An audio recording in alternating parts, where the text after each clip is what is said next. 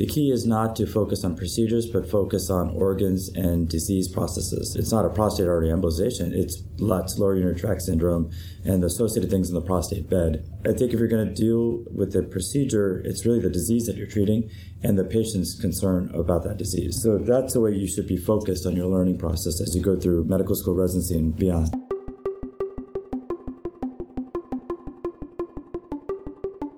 Welcome to the second season of The Sound of IR, a podcast that seeks to educate aspiring interventional radiologists about the clinical practice of IR. I'm Ben Roush, a fourth year medical student at Western Michigan University, Homer Stryker MD School of Medicine. And I'm Jag Sandhu, and doing a research year uh, with the Interventional Radiology Department at Jackson Memorial Hospital and the New University of Miami. We work with a great team of students, residents, and attendings using the power of podcasts to explore topics in interventional radiology.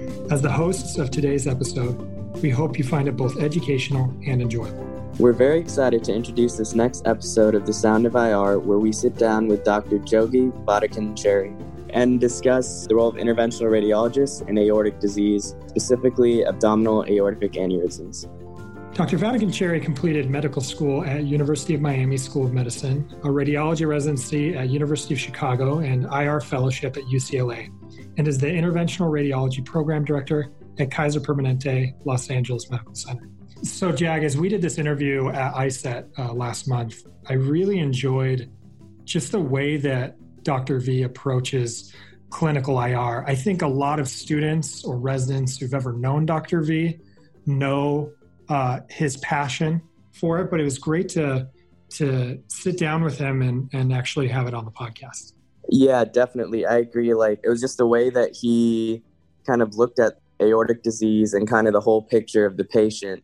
And uh, in the context of what the patient how the patient wanted to approach the rest of their life or like what they really enjoyed doing. And he would use a lot of that to kind of determine like his uh, management and when to intervene. And i thought it was just really interesting to hear how like he approached it that way. Yeah exactly. And this was my experience with him uh, rotating there this last summer I really like how he doesn't look at his patients as a 78 year old male, but he looks at him as a retired police officer with, you know, a wife and six kids and 12 grandkids who likes to go fishing or, you know, yeah. and I, I like how even in, in the interview, uh, he mentions that it's a, it's a good perspective to have to re- realize we're not just treating fluoroscopic imaging and, and an aorta, you know what I mean? We're, we're treating a patient. Yeah, definitely. And I think it's like really, really good to kind of like remember that.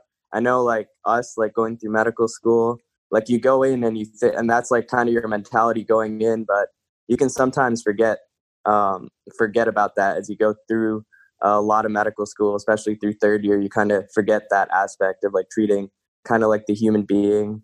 Like he's more than uh, just like the 78 year old man uh, that Dr. V said, but he has a family or he has he has hobbies, things he still enjoys doing and wants to continue doing. And like putting all that in perspective, I think uh, really can lead to like better uh, care for the patient. Absolutely. So, one idea that he brings up uh, that I know we've discussed and, and other students uh, have discussed on this podcast with other attendings is the idea that we're no longer the doctor's doctor, as people traditionally say in interventional radiology, but we're now becoming the patient's doctor. And uh, he mentions it in passing, but I really, I really like that concept. And knowing that going into this episode, you can really see that or or understand that as you listen to him talk. Yeah, definitely, I completely agree. And Jag, what did you think of his comments on the the format and structure of the IR training? You know, I thought it was uh, really interesting, and I liked how he um, was say kind of saying like right now it's still really early on, but the hope is for um, as these classes get filled up that like the residency will become a lot more integrated uh, than it actually is. Because he he is right like his program is very integrated throughout all five years I feel and you do a lot of a lot of clinical IR along with diagnostic throughout your training like kind of mixed together and I I agreed with him when he said like that uh, that would probably be the optimal way to do the training versus kind of a lot of a lot of places just seem to be like three um, three years of diagnostic radiology followed by two heavy interventional radiology years. Yeah, exactly. And, you know, with everything he does with his residents taking call for the ICU and even their surgical interns, whether they're going into IR or just the, the surgical interns in general, rotate on IR um, at Kaiser. And I like that for multiple reasons. One, for those going into IR, it just further integrates things. And two, it gives those surgery interns who are going to be the referring doctors or the doctors collaborating with IR a better view into how interventional radiologists, at least at Kaiser, approach clinical care. Yeah, definitely. Like that's that's another good point. Uh, being able to like work work together with like your other colleagues from your intern year and just keeping that relationship throughout the next uh, five six years and it leads to like a better understanding of how different specialties uh, think about different problems or treat uh, treat like the same disease um, with different philosophies yeah, absolutely. And I think there's a lot of people doing similar things at different programs, but it's great to just have him on the podcast to share his vision with with a broader audience in this form. Yeah, definitely. And uh, and with that, um, we'll dive into our interview with Dr. Geogy Vatican Cherry. Dr. Vatakencherry, thank you for taking the time to come on the podcast today. Sure, my pleasure. Yeah, we're excited to have you. So, for our listeners that don't know who you are or who haven't interacted with you before, can you give us a little bit of your background, how you became interested in interventional radiology, and how you got to where you are now? Sure, yeah. So I went to um, medical school at University of Miami, um, where the ISET meeting is currently, and during that time I was pretty sure I was going to be a surgeon, um, uh, perhaps a subspecialty surgeon, but something surgical. And during my um, third year rotation on, on on general surgery, on hepatobiliary surgery, I was noticing that patients were taking a long time to recover. They had postoperative complications, whether it be pneumonias, DVTs, uh, ileus, and they were having NG tubes and they were miserable. And then I had an uh, elderly gentleman in his late 80s who had a Klatskin tumor, which is a biliary bile duct cancer and at the kind of the hilum. He underwent transhepatic cholangiogram uh, and went home the next day as if nothing happened. So that kind of opened my eyes to this kind of minimally invasive approach where the, he was awake and uh, went home with really no change in his physiologic status. So that's when I started to look into it more. And during that time, Miami, Vascular, Miami Cardiovascular Institute was right around the corner. They were doing some great stuff with aortic interventions. At that around that time, Michael Dake had done some great stuff with thoracic aortic interventions and published in the New England Journal in 94 98, uh, kind of stent graft technology in aortic interventions. So all of that kind of led to my growing interest in that specialty. Uh, so I know you interviewed Swischuk. He was one of the people, one of the residents or fellows doing that intervention on that patient. So wow. that's wow. where I know it's all full circle. small world. Yeah, it is a small world, and so all, all full circle uh, yeah. as far as that comes. So that's kind of where the interest began in uh, interventional radiology or minimally invasive medicine. That's amazing. Um, would you say like what interventionalists um, would you say played a huge role in the beginning of your career as you uh, went into residency? Sure. So I, I had you know great uh, researchers and kind of academicians in the field of interventional radiology. When I was a resident, as Brian Funaki was you know former uh, ran, ran the SIR meeting and uh, I had uh, John Lorenz, Thuong Van Ha, Jeff Leef, so many interventionalists who uh, you know trained me and kind of guided me through that process. Jordan Rosenblum, some neurointerventionalists as well, so Mojahidi. So I had a lot of people that I could kind of learn from. But there was also kind of exciting times in that era where Riad Salem had presented at one of the Andrew Clubs of some of the Y90 uh, things that were going on and his kind of early experience with that. So it was kind of an exciting time. I went to the Andrew clubs that uh, that were presented in in Chicago area, so those all had some influence on kind of my career That's awesome. trajectory.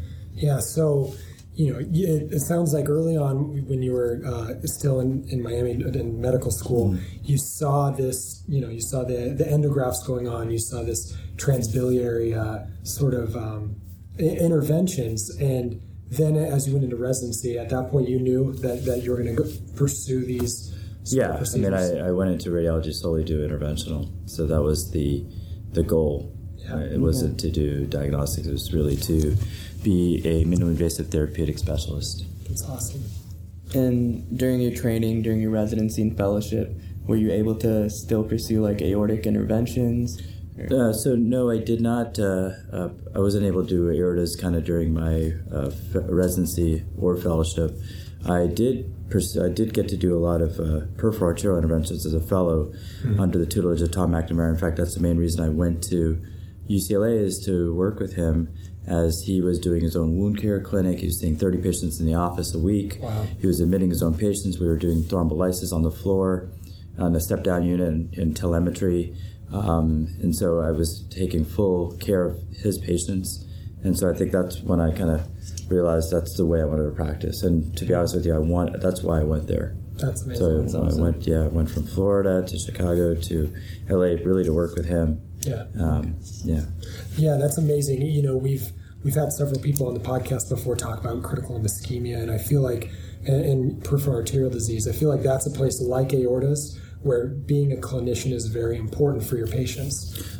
Yeah, you know, I, I would say that um, for anything that we do, we have to kind of comprehensively manage. And even a diverticulitis, what antibiotics they should be on, how long should the drain be in, just getting the, the products for the patient to take care of it at home, having them be able to contact you, even something simple like that is very important.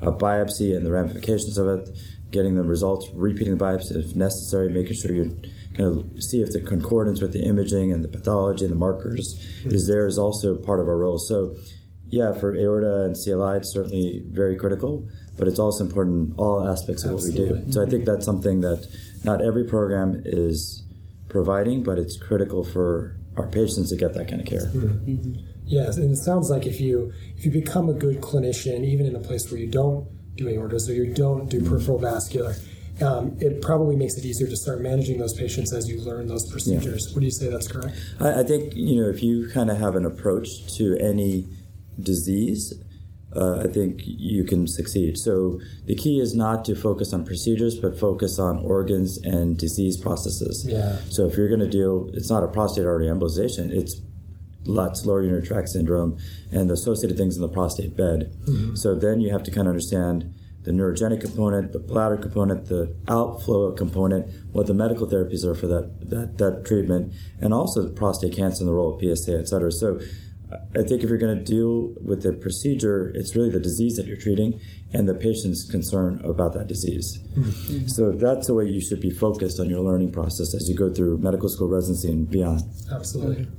So, you know, you're talking about disease specific treatment. Um, for our, a lot of our listeners have never had much exposure to what the role of interventional radiology is or even endovascular mm-hmm. treatment is for aortic aneurysms. So, for those of our listeners that don't know much about it, can you sort of give, give us the Reader's Digest version of what that disease is and sure. how endovascular treatment can help? Yeah, so I think um, we'll talk about kind of abdominal aortic aneurysmal disease. So, it's yeah. a you know mostly seen in males and smokers and um, and it's, a, it's one of those life-threatening conditions where they rupture with an exceedingly high mortality. So we want to prevent rupture. So it's uh, we want to screen them, we want to follow them, and we want to repair it at a timely fashion.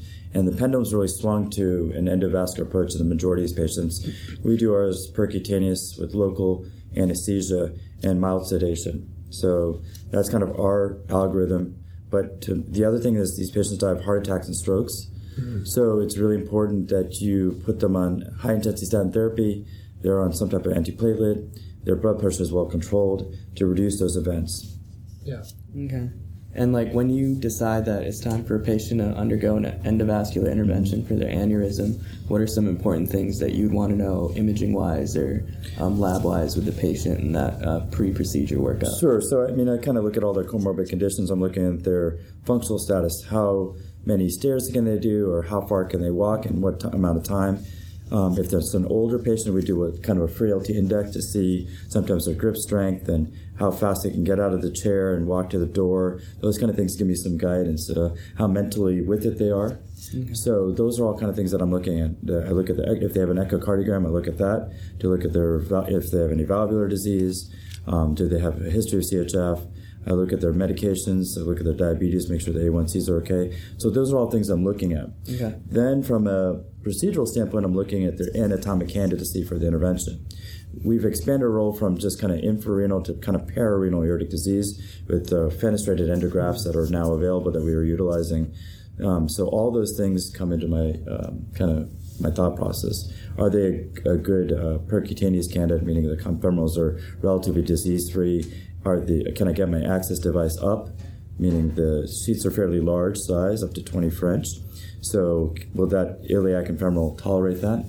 And most important, what is the quality of the, of the aorta below uh, the, where you're sealing? That means you need healthy, what I say is parallel aorta.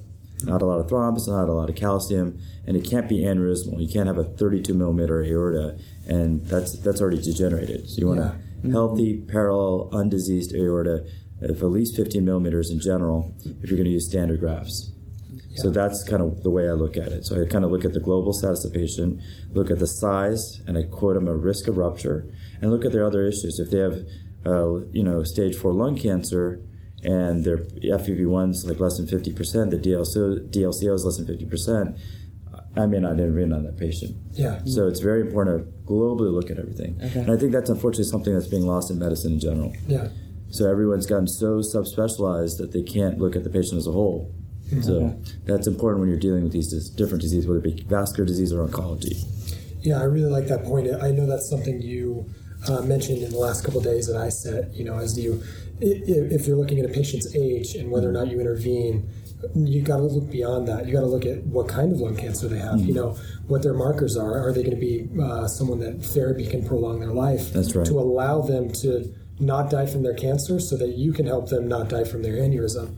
So one question I know a lot of our a lot of our listeners have, as well as you, you know, you mentioned the landing space. You mentioned you know a, a lot of these more technical terms mm-hmm. with uh, with uh, the, the, these endografts. Can you explain to our, to our listeners who have never seen one of these sort of what the steps are, how you get in, mm-hmm. where you end up deploying uh, different things, and, sure. and we can go from there. So basically, we're primarily access, accessing a right at the kind of femoral artery right around the hip joint.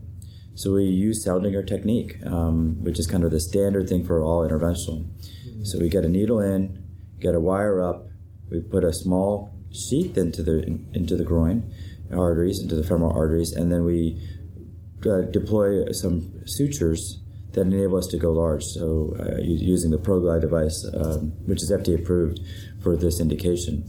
Uh, After local anesthesia, we get the device, we get their sheaths up, and we shoot a picture to see where the kidney arteries are.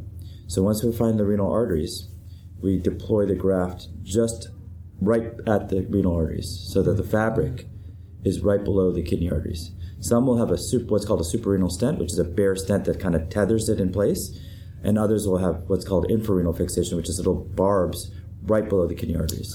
So that's kind of the key thing, and it's like connecting a pant. Mm-hmm. So one of the pant legs will be short. So then we do we get into that short pant leg by using catheters and wires, confirm we're in that graft, and then finish it by overlapping another graft. So it's mm-hmm. basically putting a, a pant in the aorta, kind of a fabric pant. Yeah. So with okay. a proximal seal below the kidney arteries and a distal seal in the common iliac arteries. So yeah, I, I really like that way of explaining it. I, I know that'll make it easy for our listeners to understand. So as as you do this, what are what are the things you're the most worried about? You mentioned the integrity of where you're landing, mm-hmm. but um, positioning specific, uh, what are things that you work So, from a technical standpoint, you really have to study the preoperative CT angiogram. Mm. Okay, you really want to get good quality, thin collimation CT angiogram to really identify the accessory renal vessels, which is the lowest renal artery. Uh, you want to see is the inferior mesenteric artery open. You want to see what the length of the common iliacs are. You want to look at tortuosity. And then what I do is I figure out because the aorta follows the spine. Mm-hmm. Okay, mm-hmm. so the infrarenal neck is kind of you're going to do a crane, what's called a craniocaudal angulation of the tube to position it best, and you're going to go a little bit of what's called LAO, which is a little obliquity because mm-hmm. the kidney artery doesn't come at 12 o'clock or I mean it doesn't come at three or six o'clock, right? So because of the positioning, you have to be aware of what angle that is, so you can turn the image intensifier such that you're profiling it and that's key is to nail that angulation craniocaudal and usually LAO to position the lowest renal artery so you can optimize your coverage of the healthy neck. Yeah. Mm-hmm. Okay. So you, you have the healthy neck. You you uh, landed there. You mentioned the you know you have both uh, legs or mm-hmm. you know the pant legs basically.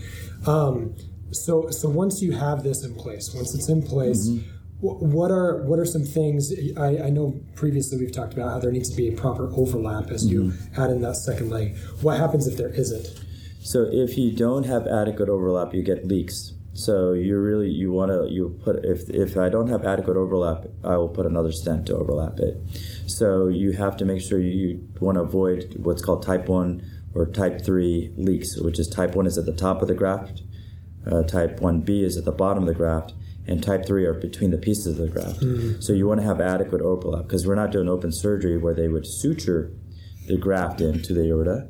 We're expecting these little barbs or the graft itself to kind of seal. And if you get to that point where um, you might not have realized during the procedure, but then afterwards there seemed to be an endo leak, um, what, what do you do to manage that with the patients? Yeah, so if I have a type 1 or type 3 endo leak on the table, we'll do adjunctive measures. So if I'm seeing a leak at the infrarenal neck, I'll put a redilate the balloon uh, to with a more uh, hefty balloon, or I'll put a uh, staples, so you can actually do what's called endo anchors and staple the neck of the graft, or I will sometimes snorkel, which is moving that um, that seal zone a little higher. Um, so there's different kind of adjunctive maneuvers we can do at the proximal and distal neck, and sometimes I'll put in a what's called a giant Palmaz stent, which is a big balloon expandable stent to get more uh, radial force integrity uh, below the renal arteries. Mm. So there's a lot of things you can do. So each each case is a little bit different. Definitely, yeah. There's definitely a lot. It, I, have I've realized there's a lot of uh, technical difficulties that can happen, and you have to have a lot of expertise. Uh, it seems like as well. one thing you mentioned as we were starting this is that uh, generally, you know, in the past there's been the infrarenal uh, endografts, mm-hmm. but now, like, can you explain what a FEVAR is and sure. why why we would use fenestrated grafts? Yeah, so uh, FEVAR is a fenestrated endovascular aneurysm repair, and what that basically is, you make holes or scallops for the renals and visceral vessels, mm-hmm. and the reason why is again you want to seal and help the aorta. Because as I follow patients 5, 10, even 15 years, as our medical therapy gets better, we're starting to see degeneration of the of the aorta. So that's a natural progression of these poor patients. They have a you have an enzymatic process that's breaking down their aortic wall, uh, and so we want to land in healthy zone. So in these patients have short necks, and the uh, instructions for use for the current fenestrated endovascular aneurysm repair graft that we have is four millimeters. So you need just four millimeters. Now there are off-label utilizations of the graft. Um, there's also modifications modifications of the graft, and in Europe they have you know, branch in for vessel fin options. But the bottom line is again, your goal is to seal and healthy aorta, which is parallel, not too big, not too not too dilated, uh, not thrombus laden, and not calcified. And for like the grafts that you use, um, when you like measure it pre-operatively, mm-hmm. um, do the grafts come in different sizes, or oh, yeah. is it you that have to um, kind of measure it out? So for the fenestrated they actually custom make the graft. There's certain things you identify what height the celiac and superior mesenteric artery are, what um, what angle they are on a clock position of the aorta, and also the renal arteries as well. So it could be usually the celiac SMA are anywhere between 12 and 12:30 uh, on a clock position, and the kidney arteries are between three or three o'clock or two o'clock on the left, and um, around nine o'clock or 10 o'clock on the right. So you're measuring it out, you're sizing what's the distance from the middle of the celiacus to the superior mesenteric artery to the middle of the renal to the SMA, etc. So you're doing all those measurements, and there you send it to the company, and there's people who actually make that graph for you. Okay. There are, but the majority of the infrarenal neck repairs, which is standard endovascular aneurysm repair, there's varying sizes of grafts um, for the neck, proximal neck, and the iliacs. Okay, so, and lengths as well, varying diameters and varying lengths. And so you measure the uh, aneurysm, you size it, and using kind of 3D reconstruction software, and most of it's planning. Okay, once you figure all that out, and then you can see obliquities, and then it's just kind of a procedural yeah. aspect. So, and then I submit to the company like, this is what graft I want, and this is the lengths I want, and you go. Yeah. One thing we didn't talk about is those those legs that go into the iliacs. How far do you want those to go? Good question. So you want to optimize your coverage, and, and so you usually try to go all the way to the hypogastric, mm-hmm. just above the hypogastric origin. Yeah. Okay. And um, besides like the renal vessels, are there any other vessels that you're worried about infrarenally that might be coming off the aorta? So the inferior mesenteric artery may be um, patent um, as well as the lumbars, and those can eventually potentially to endoleaks.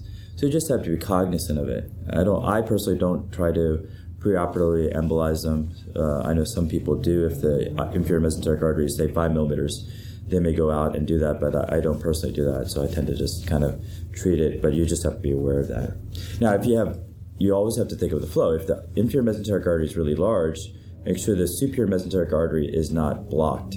Meaning, if there's a stenosis SMA, superior mesenteric artery that's supplying most of the bowel supply, and you take out the inferior mesenteric artery and thrombose it, now you're going to cause mesenteric ischemia yeah. and, and, infarct. So I would revascularize the superior mesenteric artery first and then do the EVAR. Mm-hmm. So that's an important concept. Yeah, I, I know. Well, a lot of our listeners when they hear, "Oh, you're you're blocking off the IMA," you know, mm-hmm. I'm sure a lot of them are like, "How can you do that and have the bowel survive?" Mm-hmm. But but that collateral circulation in a so good SMA mm-hmm. is, enough to keep the bowel alive. And a lot of times there's thrombus uh, around where the inferior mesenteric artery is, mm-hmm. so it's usually not even the ostium is usually not patent on a lot of the uh, aneurysms. Is that just because of the degenerative uh, nature of the aneurysm and the flow being yeah, uh, poor. It's probably not like a laminar flow, so yeah. the turbulence and eddy, I, I, I, think, would possibly be causing some of that thrombus formation. It's interesting. And I think for like a lot of our listeners, they probably kind of want to know why this disease process tends to happen, like with the abdominal aorta, a lot more often than the thoracic aorta. Um, so I was wondering if you could kind of go over your thoughts on that. So we do we are seeing more and more thoracic aortic uh, degeneration and aneurysmal disease, but there's often dissections as, as well. So I don't really fully understand why it happens in one space or another. Some people think it's the uh, how much vasa vasorum there is in certain areas. Some people think it's the branch vessels will be kind of sumping some of the blood, mm-hmm. so that super uh, renal component won't be as impacted. And whereas the infrarenal uh, flow dynamics and you know, or is down to the iliacs and and so a bit more high resistance bed perhaps. I so I, I, would just be speculating. I don't really fully understand why the the degenerative process happens at the infrarenal component more so than the thoracic component or this paravisceral pararenal component. Mm-hmm. Interesting. So uh, in the in the follow up care of these patients, mm-hmm. I, I, know you know as I rotated with you, I, I know how long you follow mm-hmm. up with mm-hmm. these patients, but I know our listeners are probably thinking, okay, sure. what happens after? Yeah. So usually I um, so we we do again with local anesthesia, um, sedation with our nurses, our IR nurses, and then we after we close the incision sites. We usually give them two grams of Ancef or, some, or some type of uh, prophylactic uh, and redose every three hours uh, we send them to the recovery area PACU for about four hours, and then we usually send them to like an ops unit. So med surge ops We'll admit them to that, or or if I'm worried, I'll put them to telemetry. Mm-hmm. Uh, we rarely ever put them in the intensive care unit these mm-hmm. days. Yeah. So then over even our fenestrated, we send to med surg observation or or med surge telemetry, and it's they're usually discharged the next morning. So we'll have them eating, um, you know, pretty soon after the procedure because mm-hmm. we've given them very little sedation. That's awesome. And so then, you know, moving into the future with those patients, um, I, I know how you feel about clinic and how important it is. How, how often are you seeing these patients? So yeah, so I usually do a post-operative check within one or two weeks to check the groin site, make sure they're doing okay. Mm-hmm. Uh, they, some of them will have what's called post-implantation syndrome, where they feel a little bit malaise. They may have, um, you know, some low-grade fevers, etc. So you just kind of guide them through that process, especially if their aneurysm sac is thrombosing. Mm-hmm. These are things that we may see. Okay. Mm-hmm. Um, and then I just make sure the incision sites are okay, make sure there's no signs of infection, and then I order the follow up CAT scan, usually about a month after the intervention. And then uh, I see them then, go over the results, again, make sure their, um, their LDL is okay, if their A1C, check, check all those things. Uh, so I'm keeping track of that, the blood pressure, et cetera. And if they're smoking, I certainly am, every time I see them, telling them to stop smoking and uh, sending them to smoking classes, et cetera. So those are all part of the process, and I get the family involved in that discussion. After one month, uh, I will do usually if their CT's not showing any endoleak or anything, I'll go between six months and one year and follow. But I usually get them back in six months, see them, one year, see them, and then yearly. If there's a leak and the sac is growing, yeah, uh, or the, by five millimeters, I'm likely going to intervene. So let's talk about that. What do you, do you want to ask a question about? Yeah. So when you uh, when a patient starts having a leak, do you find that they often have symptoms, or does it tend to be asymptomatic and you catch it on uh, the post-operative screening? Yeah, most of the time they're for type two endoleaks they're asymptomatic. Okay. Occasionally for a type one they'll have some back pain or, or something that's concerning. Then I'm bringing them in emergently and getting it repaired. Okay. So that's kind of how, uh, in general, the way the way I proceed. But most of them are asymptomatic. So again, it's a growth of the aneurysm sac with a likely type 2 endoleak that I'll go intervene on. Uh, about 5 millimeter growth is what I use. And uh, when you go into re-intervention, like what what do you do differently? Yeah, so if it's a type, I studied CTA and looked, or, or MRA with time resolved imaging, or we've done a little bit of contrast ultrasound. So whatever modality to figure out where the leak is coming from preoperatively, and then I target those vessels. So if it's a type 2 endoleak, I'm usually going getting potentially bilateral groin axis and going into the internal iliac, into the iliolumbar to lumbar collateral, or I'm going through the superior mesenteric arc of Riolan or marginal artery Drummond and into the IM, inferior mesenteric artery to the sac, and using a combination of coils and liquid embolic to kind of shut down the leak. Or directly stick this aneurysm sac under image guidance using CT usually, and uh, put the uh, the agent or the coils or onyx directly into the uh, or coils or liquid embolic directly into the aneurysm sac. Wow. Okay. Wow. So that, that's that's also so, so, incredible. The fact you can take a needle mm-hmm. and directly access that sac.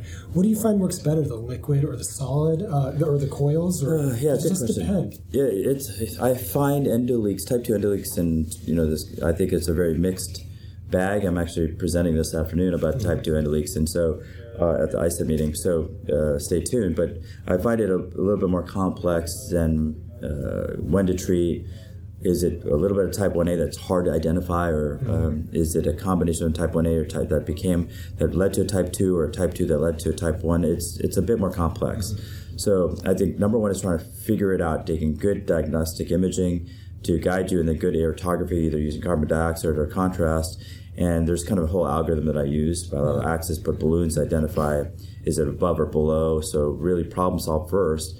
And once you problem solve, uh, I make sure that I have good seal up high at the neck of the aorta, and below the kidneys, and a good seal at the iliacs. And then I proceed to doing the endoleak intervention, type 2 endoleak intervention. Yeah. Okay. So one thing that I know a lot of our listeners think about, since a lot of our listeners are trainees, is uh, what role are, are, your residents or, or the fellows playing in these cases? How, how are they helping and, mm-hmm. and how are they learning from you? Sure. So my residents, you know, the integrated residents, they go to clinic. They have a half day clinic a week. Mm-hmm. So some of them are already starting to follow their own aneurysms. So they're seeing them. They're guiding them on smoking cessation. They're making sure they're on uh, statins with the LDL goal less than 70. Blood pressure is controlled, and they're ordering sequential imaging. Right. So we have kind of a follow up aneurysm uh, algorithm for these patients, right? So then that's their first step. And then they're also sizing the aneurysms. So I have them, the integrated residents kind of look at the CTA and give me an idea of using this graft or this graft, what would you use? Mm-hmm. And what obliquities and whatnot. So they're learning during our weekly conference, I'll have them do that as homework almost. Yeah. So they're thinking about that throughout. Okay, and that's kind of the, the, the kind of the algorithm that we have. And then they're in their interventions. You know, so they're getting into you know these complex aortic repairs early on. Mm-hmm. I don't have them wait till they're five or six. I have them you know see these things early so they can wrap their head around it. Yeah. Because the way I think of it is this: there's if you can figure out a 30 step procedure, right, like a complex fenestrated, a four step procedure like a G tube won't be that challenging in yeah. the sense that yeah. when you see you know sheaths in each renal and the SMA and percutaneous access both groins and large bore sheaths well, a four step or you know G tube from a mental standpoint will be a lot easier to um, conceive. I know a lot of people have a different philosophy, like okay, let's just get basic and go forward. But I think if you jump into this complexity, and you can wrap your head around it, mm-hmm. including advanced imaging, then those easier those other procedures, in my experience, have been easier for them to kind of grab a hold of. Yeah.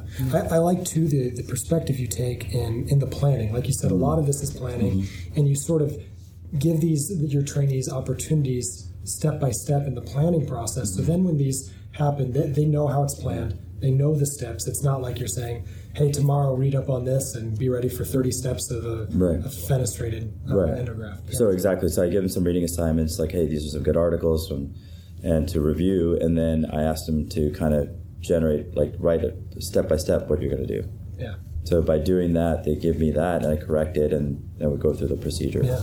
So that that's been helpful. That's awesome. It makes them think about the procedure, go through the steps, so that the day of, it's just not like they're winging it. They're like, okay, I saw that, and they pick up more. They get more from the procedure by doing that, Definitely. from a technical standpoint.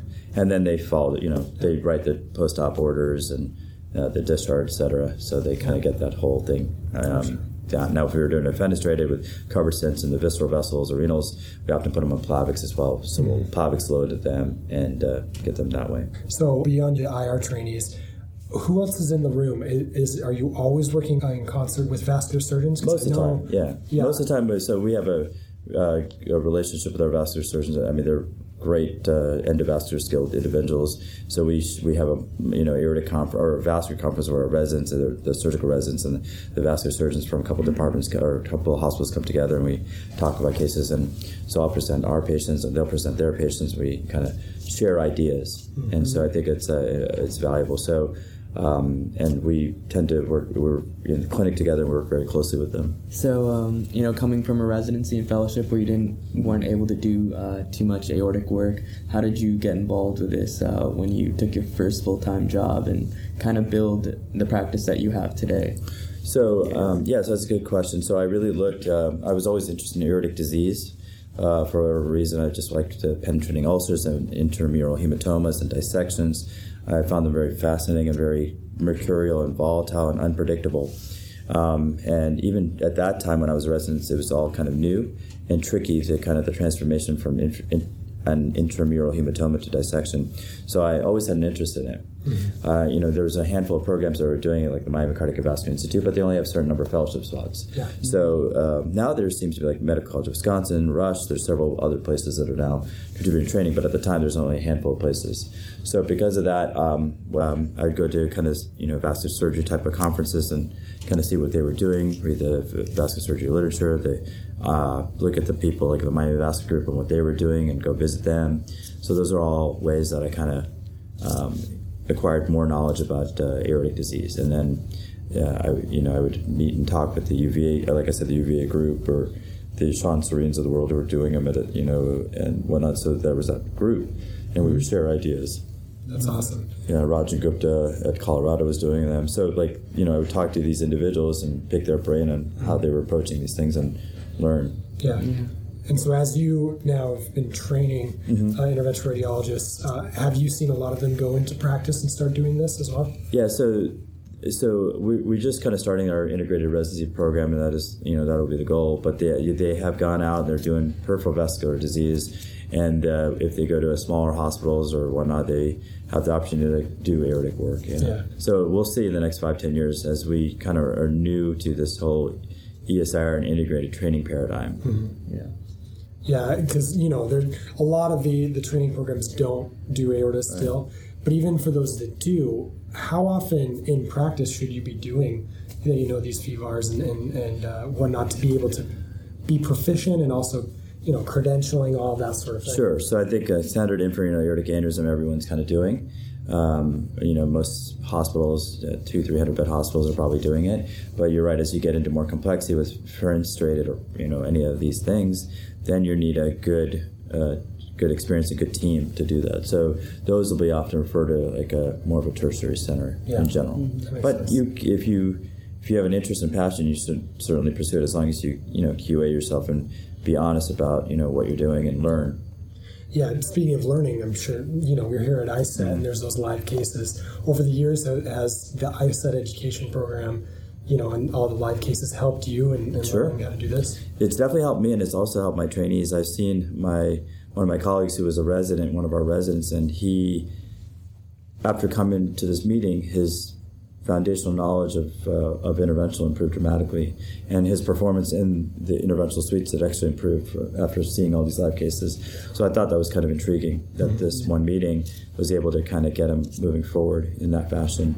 So i do and you know i think certainly from my standpoint, what I really enjoy not only is the live cases and kind of discussion with these expert panels of vascular surgeons and interventional cardiologists and IRs, but I also really like the vascular medicine component. That's the, you know the essential. So I come here really to kind of get grab, grab that where there's so much new stuff coming out, whether the PCSK9 inhibitors, the Compass trial with the low dose rivaroxaban. Voyager's ongoing, so I think that's uh, another exciting thing. And what I also like is the true passion for to battle these diseases. You know, like uh, this whole CLI fighter movement that's going on yeah. is pretty exciting. I know you've yeah. talked to Sabeen Dhand, and Kumar Madassery and others, you know, and you know, Mike Watts and whatnot, and that's a pretty exciting uh, arena, and that's you know emphasized at this meeting as well. But I, I think um, as we all the disciplines kind of meld together into space, it's very exciting because the, the movement enables everyone to take better care of their patients, whether it be vascular surgeon, cardiology, or interventional radiology. Yeah, absolutely. Yeah, definitely. So as you know, this training changes, as as the IR pathway becomes more common, uh, do you see more programs doing aortic work, or do you feel like aortic work will stay in certain certain areas? So I think uh, so. This is an interesting question. I think the trainees should be educated and and scrub in on this because I think it adds a lot of of skill set and knowledge base, you know, that it would be valuable. And also, I think it's important to get, you know, people to smaller uh, smaller hospitals in rural areas where this disease is going to be there, and there may not have a, you know any vascular specialist the cards, cardiologists, vascular surgeons, and the VIR may be the person.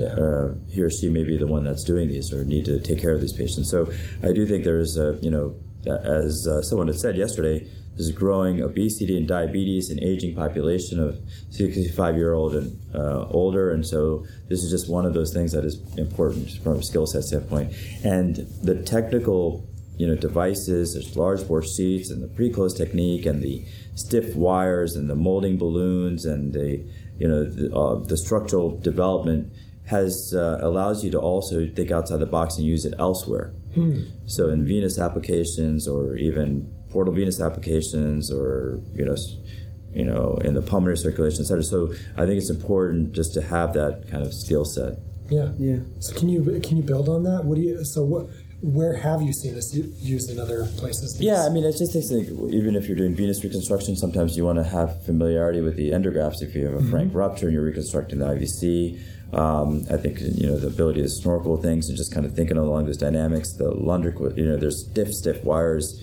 the molding balloons that you know the the compliant balloons that you include the IVC with. Those are all part of the standard you know set of an aortic uh, interventionalist. Yeah. So to have that in your skill set is helpful. If you have a complex tips and you can't get the sheaths down, you have this stiff Lunderquist that you may historically not have.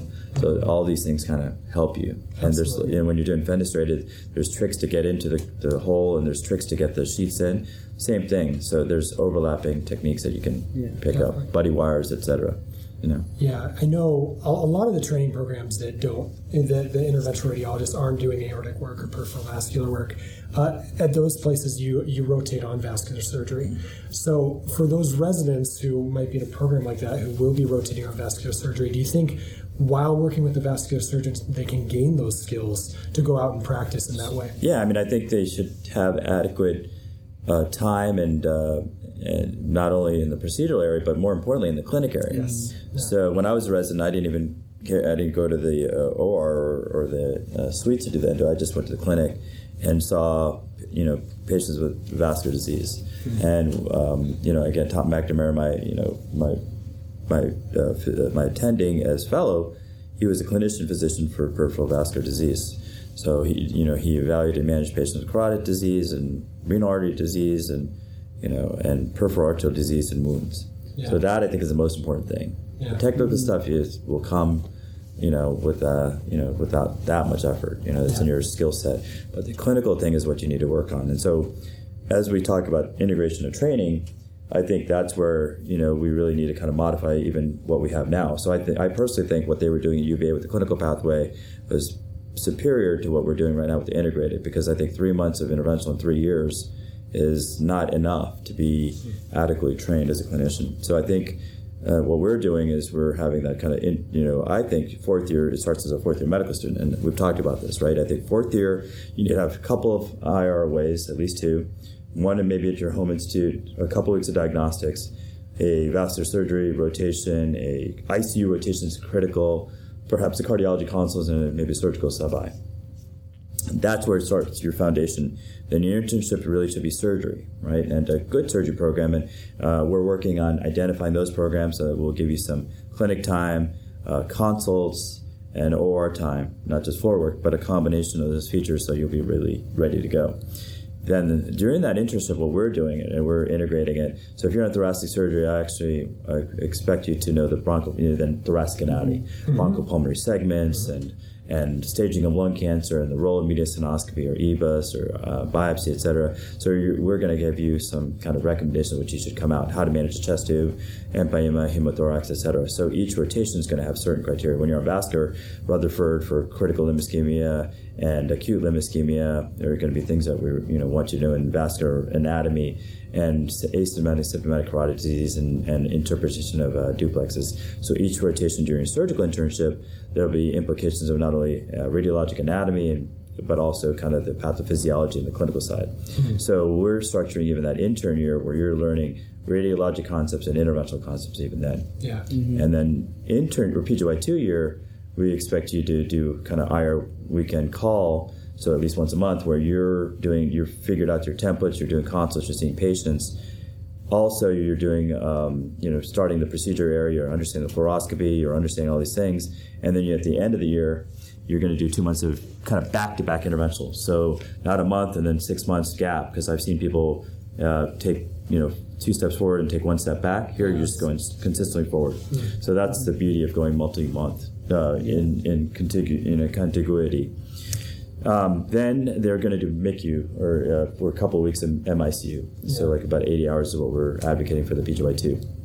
PGY three year, again, two months of interventional and a, and a month of uh, CCU at our place. And then PGY four year, in the very beginning, because now you're going to really focus on core. Mm-hmm. PGY four year, at the very beginning, a month of IR and a month of neuro IR. Mm-hmm. So now you've got a good chunk of uh, almost a five month block of IR and neuro IR and, and, and ICU medicine and now you're just going to focus on boards, yeah. right? And the other thing that's really important is a half day of clinic a week. So we have incorporated PGY two through six, half day of continuity clinic for the residents. So mm-hmm. no matter what no rotation they're no matter what rotation, like my residents on CCU, as a PGY three, he still comes to clinic on Monday morning. Mm-hmm. And and the other uh, PGY four resident has Friday afternoon clinic, yeah. whether you're on mammo or whatever, it doesn't matter. So he's developing that kind of continuity care. That's great. That's good. What about those uh, conferences you mentioned earlier? Sure. Is that, is that something that helps when they're off service? Yeah. You know, like you were mentioning, working on planning endografts or mm-hmm. vascular or even uh, liver liver yeah. as well. Yeah. So yeah. So I so they our trainees go to about uh, in the morning, no matter what rotation, they'll go to conference. Uh, unless they're post call, and so they'll go to a vascular conference, kind of multidisciplinary vascular conference Tuesday mornings, uh, Wednesdays, to PGY 2 through 6, they'll go to a dedicated IR conference on Wednesday and Fridays. And Thursday is general uh, IR conference for all the residents. Mm-hmm. So Tuesday, went Tuesday vascular conference for all the residents. I mean, for the integrated residents in ESIR. Wednesday and Friday are dedicated just to integrating ESIR and students. And during that time, we'll do, uh, you know, we'll kind of discuss yeah. some of these technical things, best cases, uh, and then we'll also do kind of um, uh, we'll do didactics and journal club. And journal clubs are really we're going over clinical trials, yeah. whether it be the primary prevention aspirin, the negative trials for that, mm-hmm. or I'm not sure which ones you were there for, but yeah. we'll, we'll, also do the HCC chemo trials like Celestial mm-hmm. and RESORCE, and looking at regorafenib and capecitabine and lenvatinib and you know sorafenib, Pan Asian Asia Pacific trial and the SHARP trial, et cetera. So we go through all those, so then they really have that down. Well, sometimes we'll go over the American Association Study of Liver Disease and the management of ascites or portal hypertension. We'll go over those kind of guidelines as, as part of the training. Okay. So and those are important because then you really get a foundation of understanding. Do you find as like they get more years uh, with the integrated residency and most places start to have like a full complement of integrated residents that you'll kind of see more instead of like all diagnostic the first couple of years and all IR the last two years to kind of see it more mixed throughout the curriculum. Yeah, I, that's my hope. Um, that's, I hope that we do see more of that. Now, the challenge is getting all that uh, anatomy and pathology that radiology requires. Uh, down in three years, including the physics, right? So, yeah. how do you do that? And that's why I think that during the intern year, if you're on surgery, you really got to hone down that anatomy, you know, the of the chest, abdomen, pelvis, you know you have to get that down i think and then the vascular anatomy mm-hmm. so at least at that amount you should have down before you finish and on every you know uh, radio uh, in every surgical rotation you should be going down to the imaging department and review the scans on your own patients and start looking at and surgeons are pretty good at looking at their own imaging so you should see how they look at things. So i think that'll help. But yes i think um, I, I hope to see true integration. Sort of looking into the future as well, specifically of, of aortic interventions. Here at ISET, we've seen a lot of interesting new technologies, you know, like that fiber optic technology that uh, Dr. Katzen showed uh, yesterday. What, what do you see changing, or what do you think will change in the next 30 years with aortic interventions, or even the next 10 or 20? So I, am I'm, I'm hoping that we get some of these uh, abilities to repair thoracoabdominal aneurysms with branched or fenestrated devices. I'm hoping that we get a better understanding of what graft is going to work in a type B dissection to remodel it without having uh, retrograde dissections, without having paralysis, mm-hmm. and preventing kind of and, and, treatment not only of acute dissections with uh, with complications of malperfusion, but also acute dissections that we follow for five, ten years, and the, the false lumen starts to get big. So I'm hoping that we remodel and change the natural history of these patients. I'm hoping that um, that um, we prevent these things from happening in the first place. So uh, there are some studies looking at Europe and some countries where the smoking has dramatically been reduced, that the aneurysm prevalence is markedly reduced as well. Uh-huh. So that's really my ultimate hope. You know, can we prevent this disease from happening with either pharmacologic adjuncts or just really just prevent stopping smoking? And I think that's our primary role is to stop smoking. Yeah, it's true. And so, looking into the future of, of trainees, mm-hmm for our trainees listening today, what advice would you give for those that say, you know what, I really think aortic disease is something I would like to be involved in, in treating? Uh, what what advice would you give to them? You know, no matter where they end up matching eventually or sure. training. That's a great question. So yeah, so identify the programs that are doing it. Um, one, and then try to go there. But yeah, there's limited spaces. Two is when you get there, uh, you're if you're you're a combined integrated surgical program, and you're on the vascular surgery and you showcase interest and kind of ask to participate more in that rotation and get involved and just kind of you know showcase your past disease mm-hmm. and you know i think that will you know guide you through that process or do away rotations at places that are doing it yeah you know and learn it right go hey I, we're not getting it here i want to go to this community facility that's doing it nearby mm-hmm. or i want to go to a center that i can learn about it whether it be in the states or in canada or or abroad, mm-hmm. Europe or Asia. That's what I would recommend.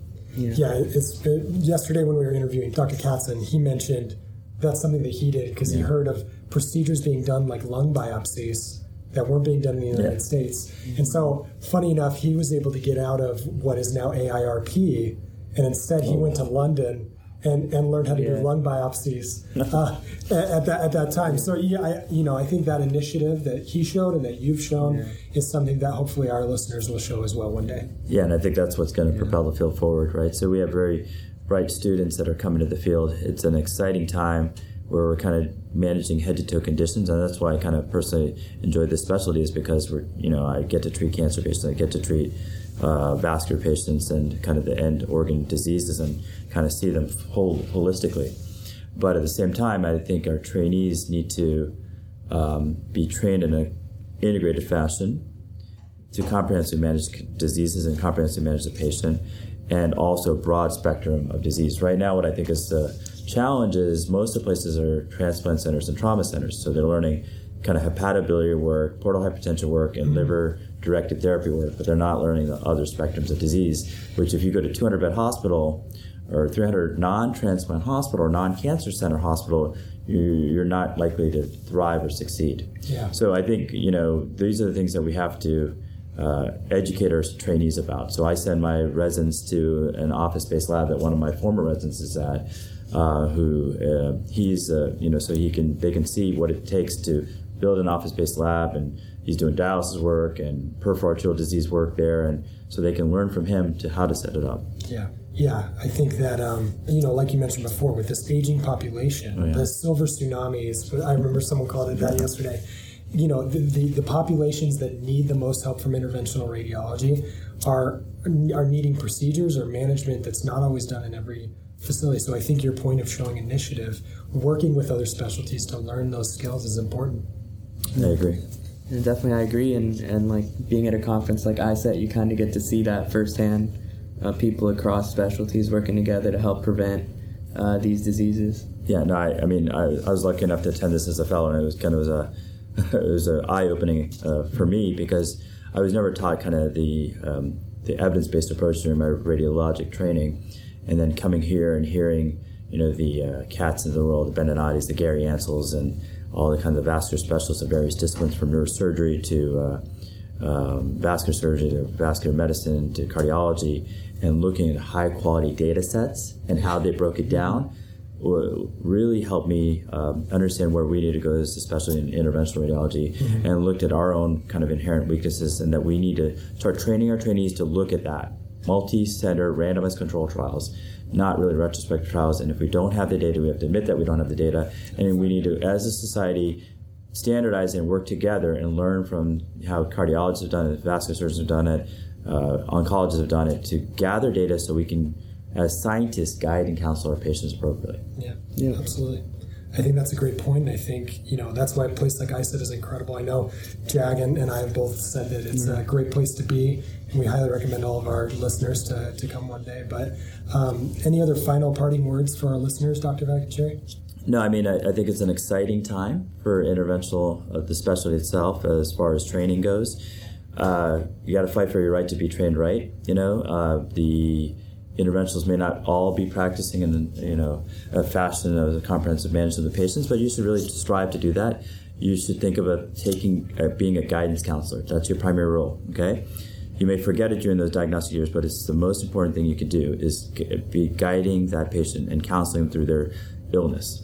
Hmm. And your goal is to keep them, to try to make them healthy and happy, right? So whatever you can do to achieve that, and think of that patient not as a 70 year old with an abdominal aortic aneurysm, think about him as a 70 year old who retired uh, AP history teacher who lives in you know Covina, who's got two dogs, uh, a wife that he's been married to for 40 years, three kids, two boys and one girl, and five grandkids. Yeah. Mm-hmm. And his hobby is to play tennis. Yeah. And once you look at it that way, and once you introduce that patient to your whole staff that way, mm. it goes from an endovascular aneurysm repair to, to helping this person yeah, you're, get healthy. So you're helping John Doe. Or, yeah. yeah. you're helping yeah. this individual get better, yeah. right? So that should be kind of your philosophy and goal moving forward. Yeah. So it's going from the doctor's doctor to the mm-hmm. patient's doctor. Yeah, as I've said before, I don't want to be the doctor's doctor. I want to be the patient's doctor. Absolutely. Yeah. Well, we appreciate you coming on the podcast today. No, it was my Thank pleasure. So it was definitely an honor.